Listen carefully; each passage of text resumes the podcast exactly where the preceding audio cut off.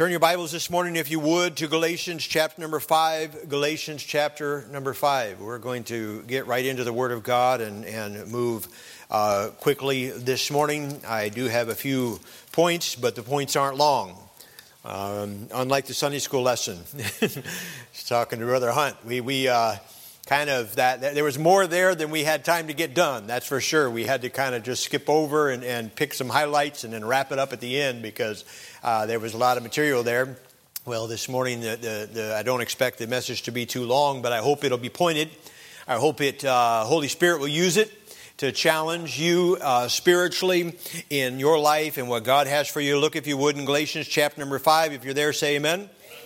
All right, we're going to look down at verse number 7, reading verse 7, 8, and 9. He says here, Ye did run well. Who did hinder you that ye should not obey the truth? This persuasion cometh not of him that calleth you. A little leaven leaveneth the whole lump. Once again, we see here the apostle using a descriptive characteristic about the Christian life in which we are uh, put in a race, that we are running, we are going somewhere. The very act or idea of running in a race means you have a direction. It means you have a purpose. It means you got a place to be. You've got a goal line somewhere down the road, and, and you're in a race. I don't think anybody here would uh, debate the fact that often in the Christian life, there, or in the scriptures, the Christian life is likened unto a runner in a race. Uh, the Apostle Paul in 1 Corinthians 9 24 says, Know ye not? They which run in a race run all, but one receiveth the prize. So run that ye may obtain. So run that you may obtain. He says, hey, there's a race to run. Listen, beloved, the moment that you got saved, you put your faith and trust in Jesus Christ, a couple things happened. First of all, praise God for His glorious grace because your eternal destiny was changed. Amen. At one point, you had an eternal destiny where you were going to spend a place that the Bible calls hell, the place that burneth with fire and brimstone, and where the fire is not quenched. And it's an eternity of torment and terrible, terrible thing. But your eternity destiny was changed from eternity in hell to eternity in heaven. Amen. We praise God for that. And if you're here this morning, you put your faith and trust in Christ, you bowed your head and said, Lord, I'm a sinner. Nothing I can do to pay for my sin myself, but I know Jesus died for me. And I ask you to forgive me of my sin and take me to heaven when I die. God says at that moment you trust Jesus Christ that your soul is now made a child of God. You've been adopted into the family of God. You've been given a place in heaven and freed from the penalty of hell. Amen. We praise God for that. But not only that, you were put into a race. You said, What?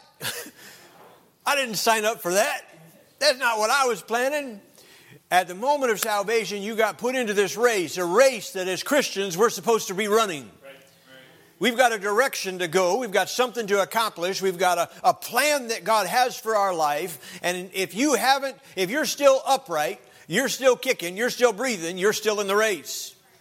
Some of you might be moving a little slower than you used to in the race, but you're still in the race. Amen.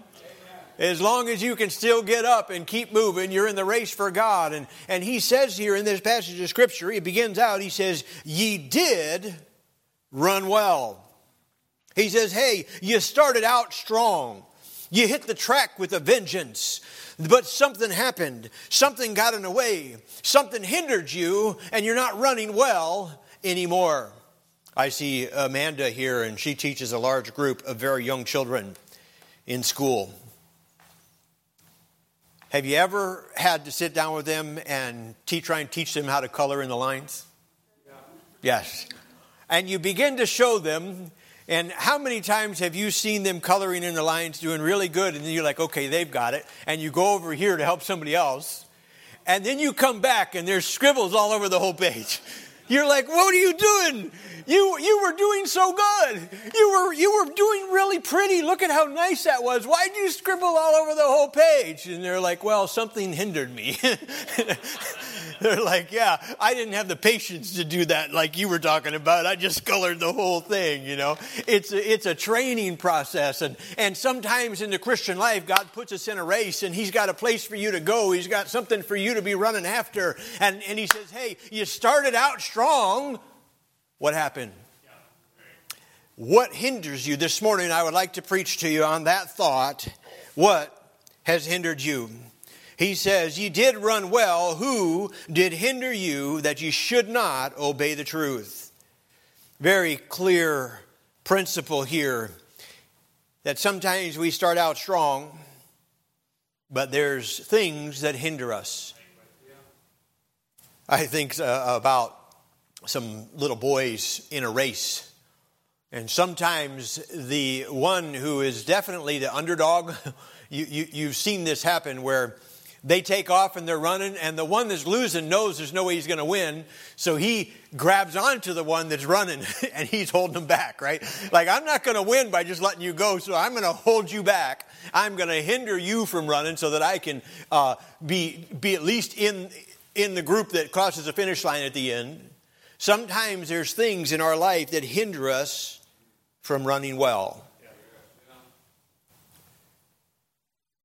There's some things that get in the way of your spiritual growth and the path that God wants you on. They hinder you from being all and accomplishing all that God wants you to accomplish. Beloved, what is it this morning that's hindering you? What's hindering you from having the family that God wants you to have? What's hindering you from being the gospel witness that God wants you to be? What's hindering you from being the prayer warrior that God is calling you to be? What's hindering you from running the race? I want to give you a few things that we see in the scripture that, that hinder us.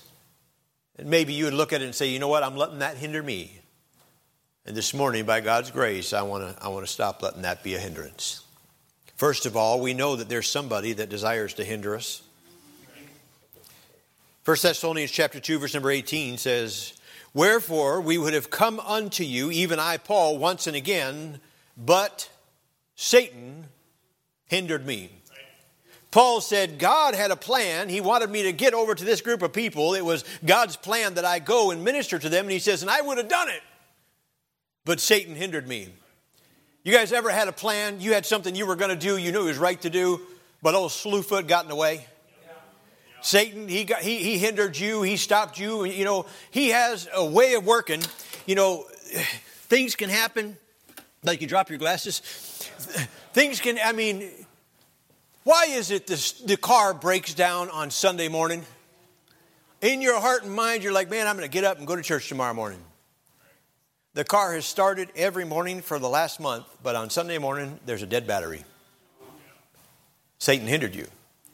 Satan knew that there was something that was going to take place on that morning that was going to be life changing for you, was going to feed your soul in a way that you didn't even understand or comprehend, and so he hindered you from getting where God wanted you to be. Beloved, Satan is real, but what he promises is false. Satan promises the best, but he pays with the worst. Right. Satan promises honor, but he delivers disgrace. Right. Yeah. Satan promises pleasure, but ends with pain. Satan promises profit, but pays in loss. He promises life, the best life, the greatest life, but he pays with death. Satan is real, but what he promises is false. The Bible says that Satan is known by many different things. He's called the ruler of darkness. He's called a serpent. He's called the tempter. He's the God of this world, an unclean spirit, an evil spirit, a lying spirit.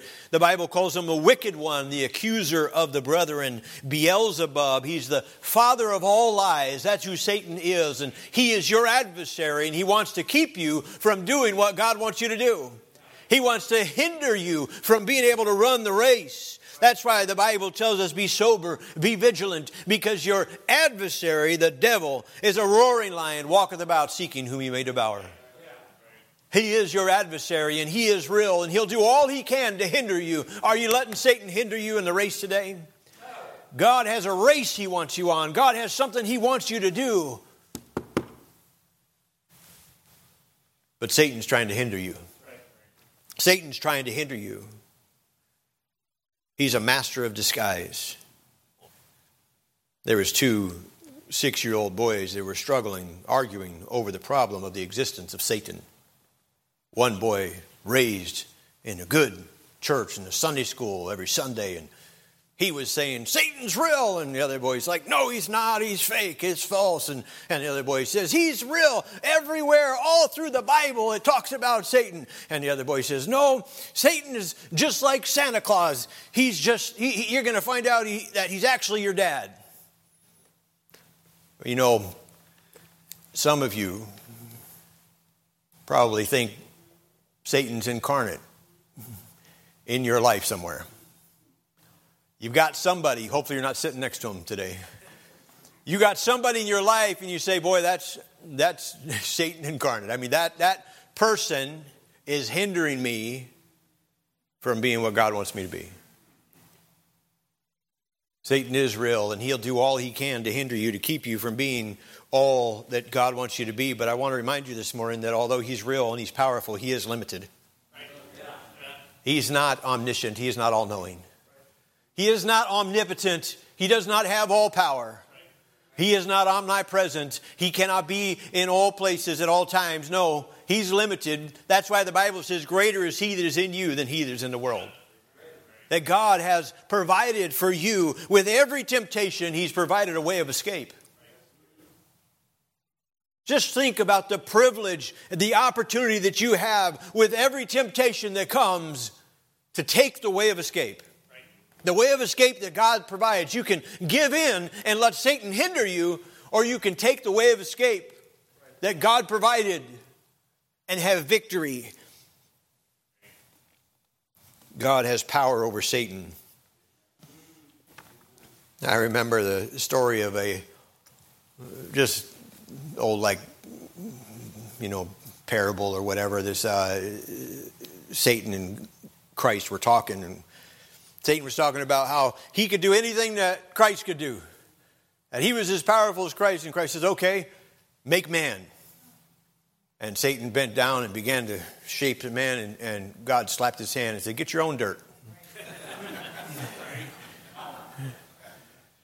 Listen, greater is he that is in you than he is in the world.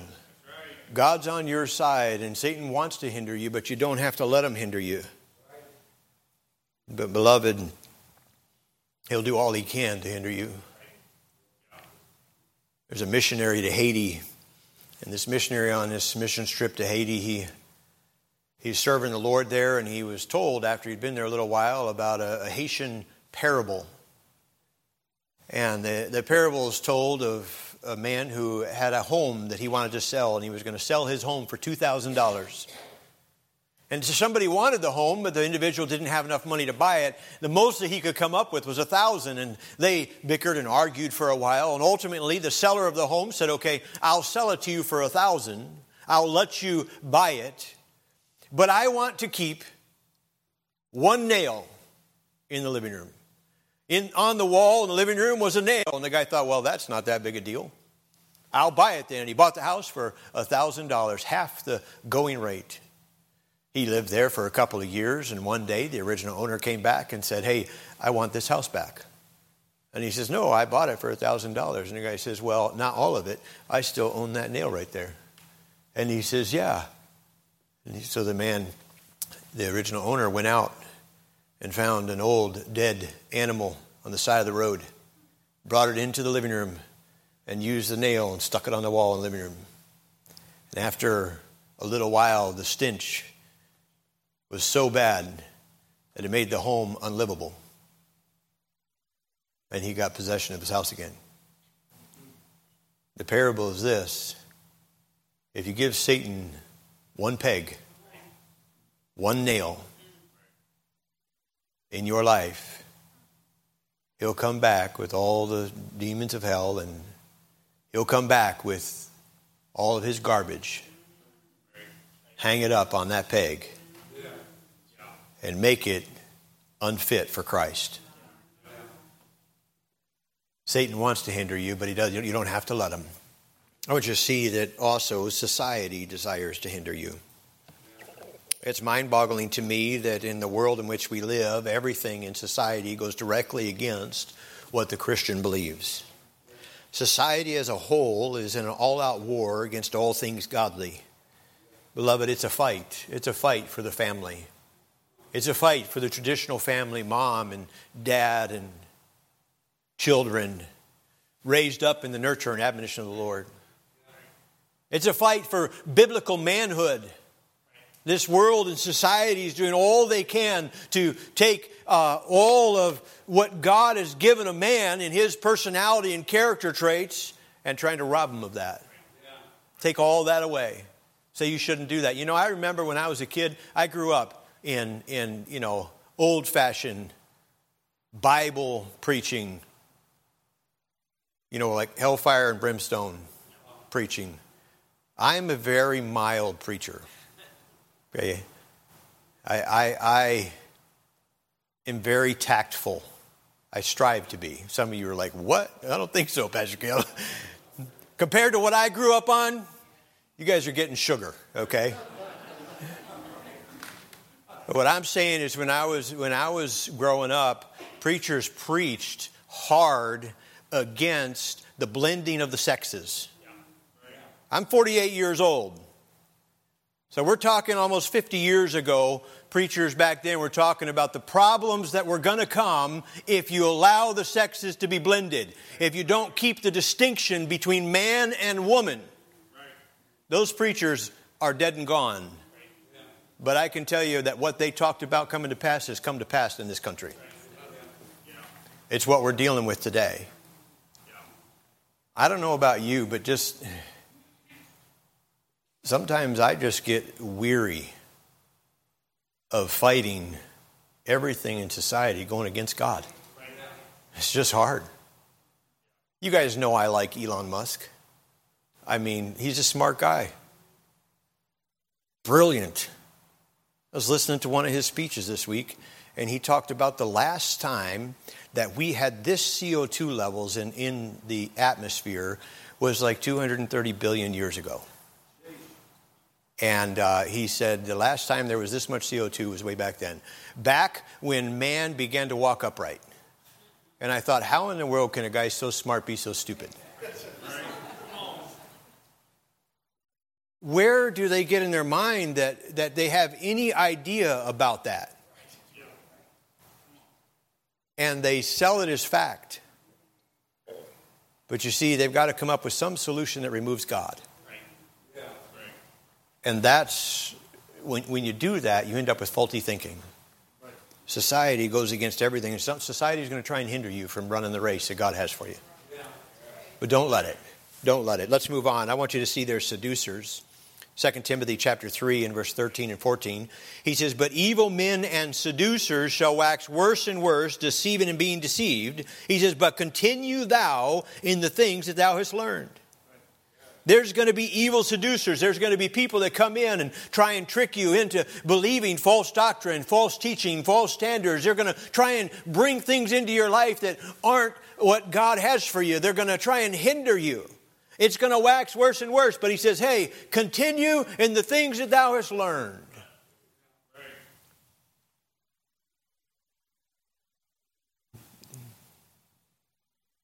There's going to be those that will come in and try and take and pervert the truth. But we're to run well. You know, there's a real link between running right and running well. You know, a few years ago, there was a runner in a marathon that won, and they found out several weeks later uh, that he took his GPS tracker off and put it on somebody else. And then he cut through and then entered the race back in the last, you know, a few miles, grabbed his GPS tracker back and ran across the finish line. Just a couple weeks later, they found him. They found him on a like a traffic cam or something, like a mile and a half off the trail. They had to take him from his. You know, you got to run. Running well means running right. You're in the race. You got to run well. Don't let these evil seducers come in and trick you. You know, everything that claims to be Christian is not Christian. You know, in, in two things that are diametrically opposed cannot both be right. I know we don't like absolute truth today. We like to say everybody has their opinion and every opinion is just as valid as somebody else's. Not if it contradicts God. God's word is truth, and this is the, the final rule for faith and practice. If they can't point to it and say, here's chapter and verse, this is what God said. And they'll use, sometimes they'll even use Bible. They're evil seducers. They try and trick you. The Bible is clear that we're to try the spirits and see if they be of God. The Bible is clear that by their fruits ye shall know them. It's the fruit that you see over time. How many of you know this morning that sometimes storms hinder you? I mean, how can they not? Some of you had some storms recently. Sometimes it's a physical storm. How can that not hinder you? It gets in the way. Storms consume so much energy, so much of your time and, and effort and goal the storms of life, they come in and sometimes they, they, they hinder us, they may slow us down, but don't let it get you out of the race. Don't let the storm pull you aside and where you throw in the towel and give up. Beloved, sometimes storms come into our life because of God wants to develop us, like He did with the disciples. He brought a storm into their life so that they could learn to trust Him, so that they could see God deliver them, so that they could have faith and trust God in the next storm. So sometimes the storms in your life are just a test to develop you. But do you know sometimes the storms in our life uh, are sin? You remember that guy named Jonah? That was running from God? And God sent a storm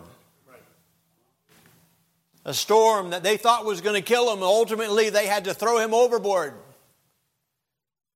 So sometimes the storm you're going through might be because God wants to develop you, but sometimes it might be because you're in sin and you need to get right. You need to get right with God.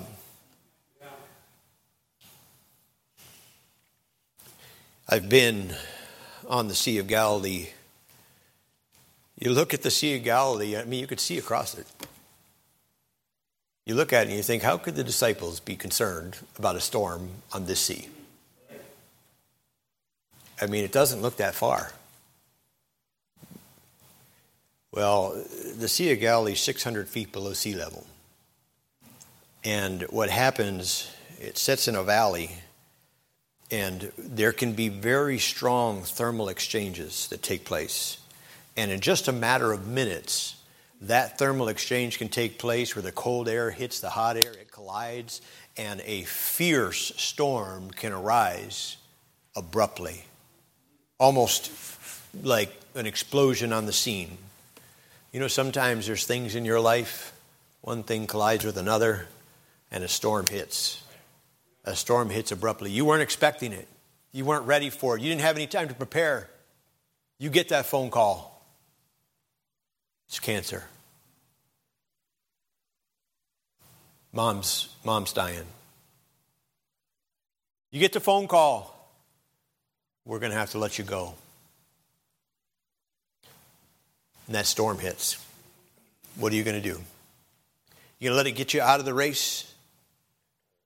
Or let God use it to develop you to be a better runner?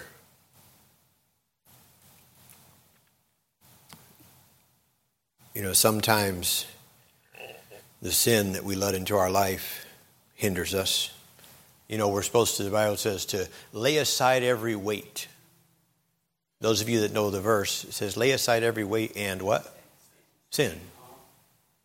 It does so easily beset you. Sometimes there's some weights we got to lay aside to run well. But sometimes there's some sin that we've let in our life that's hindering us. The apostle said, You did run well. But something's hindering you from continuing in that race and being what God wants you to be, from accomplishing what God wants you to accomplish, from having the home that God wants you to have, from being the Christian that God wants you to be, from being the soul winner that God wants you to be, from being the giver that God wants you to be, from being the kind of husband God wants you to be, from being the kind of wife God wants you to be, from being the kind of son or daughter that God wants you to be. You started out strong, you did run well, but what hindered you? Something hindered you.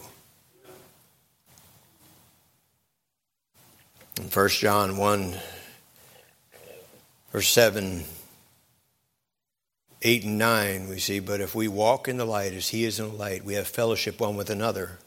And the blood of Jesus Christ, his Son, cleanses us from all sin. He says, If we say we have no sin, we deceive ourselves, and the truth is not in us. But if we confess our sin, He's faithful and just to forgive us of our sin and cleanse us from all unrighteousness.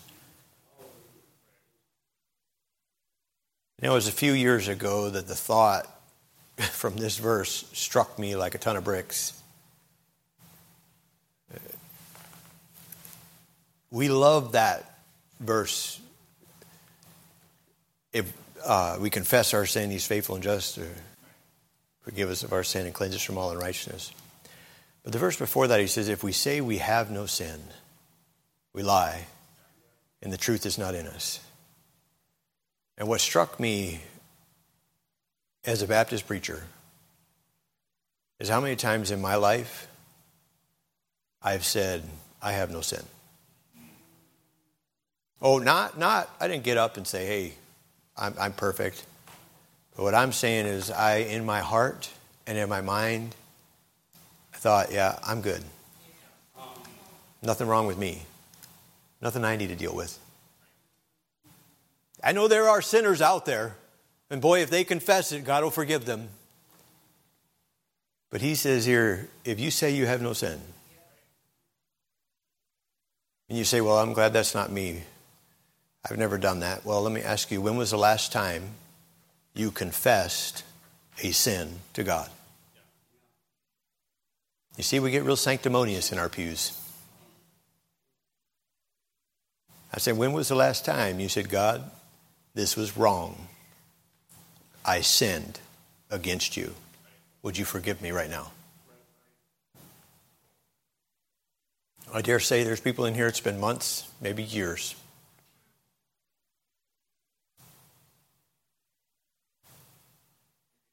God's ready and willing to forgive you. Sin will hinder you in your race, friend. Sin is deceitful, it's destructive, and it'll always cost you. Sammy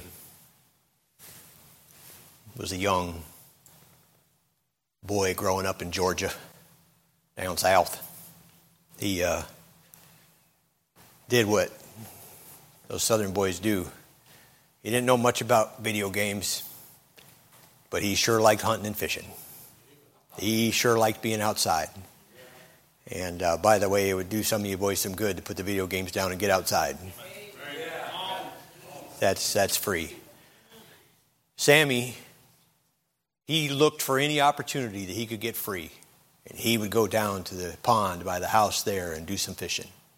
He loved fishing. Any chance he could get free. And one Christmas morning, or Christmas morning, one summer morning, he was supposed to go, uh, he was supposed to be free all day. He thought, oh, tomorrow I'm going fishing. First thing in the morning, I'm going to get my bait bucket, going to go out and dig up some bait, going to go down to the creek, go down to the pond. I'm going to put my line in. I'm going to fish all day. And boy, he was looking forward to it. The crack of sunrise, he, he saw the sun coming over. He was excited. He, he got up and, and grabbed his pail and his fishing rod and his little shovel to go dig up some bait and went out into the woods to find some bait. He was kicking over rocks and moving leaves and pushing over stumps to find some worms and found one or two here and there But he pushed over one stump and he found a whole passel of worms. He thought, boy, I hit the jackpot. And he picked up all these worms and put them in his bait bucket. He said, man, I'm ready. And he went down to the creek.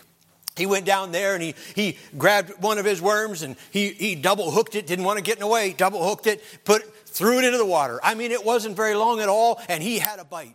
He was reeling it in. As he was reeling it in, he, he, he, he thought, boy, my hand feels kind of funny. And he, but he's like, oh, this is exciting, man. He's reeling it in. He's pulling in this, this fish, and he's getting, he's like, boy, that's a whopper. He got it, put it on his line, put it back in the water, uh, held it there, and then he got another uh, worm, stuck it on his, on his fish, on his, on his hook, to, to grab another fish. And, and as he's doing that, he felt something sting his hand. And he thought, what, what was that? But he wasn't too worried about it. He was excited, man. He just caught one of the biggest fish he ever caught. And he, he threw the line back in the water. A little over an hour later, he had caught eight massive fish. He had all day, but he thought, he was too excited. He thought, boy, I need to take these fish and I need to take them home and show mom and dad what I caught. This is the best day fishing I've ever had. He reached down in there, he picked up the line and threw it over his shoulder and grabbed his fishing rod and grabbed his bait bucket and he's walking home and he's walking down the road towards his house. And the sheriff from town comes on by and the sheriff rolls down his window and says, Hey, Sammy, I see you got quite a catch there. And he's like, Boy, do I. Look at this. I caught all eight of these in the last hour. Man, I had some, some worms that just drew them fish in. And the sheriff looked over at Sammy's arm and Sammy's arm was, was red as could be and was starting to turn yellow. And he said, Sammy, what have you been into? He's like, I haven't been into anything. I've just been fishing. He says, Well, why is your arm all swelled up like that? He's like, I, I don't know. And the sheriff put the car in park and got out and says, what, what, what were you getting? Let me see. What were you using for bait? He's like, Oh, I found all these worms in one place. And he looked down into his bait bucket and found out that he was using baby rattlesnakes for bait. Those baby rattlesnakes had bit little, little tiny bits of venom into his arm treated right away or just one by itself would have been okay. But he kept going. The sheriff knew what the situation was, and he put the boy in his car right away and he turned his lights off and headed to the hospital. But when he arrived at the hospital, was going to get Sammy out of the back seat of his car, they found that his heart had stopped beating. Sammy died. He had had the best day fishing he had ever had, but it killed him. You see, Satan and the sin that's out there, the appetites that this world offers, look so alluring, looks so exciting. Looks at, wow, look at that. Boy, wouldn't that be awesome? But Satan's taking one little bite at a time Yeah. Right. and it's going to cost you. Yeah. It's going to hinder you from running well. I ask you this morning, what's hindering you? Have you let some storms hinder you from running well? Have you let some sin hinder you? Maybe you allowed Satan, he's our adversary, and he's a powerful adversary, and you looked at maybe I, I, just can't beat him. He's too strong, so you've just given in. But hey, greater is he that is in you than he that is in the world, and God wants to deliver you today. What's hindering you from running well?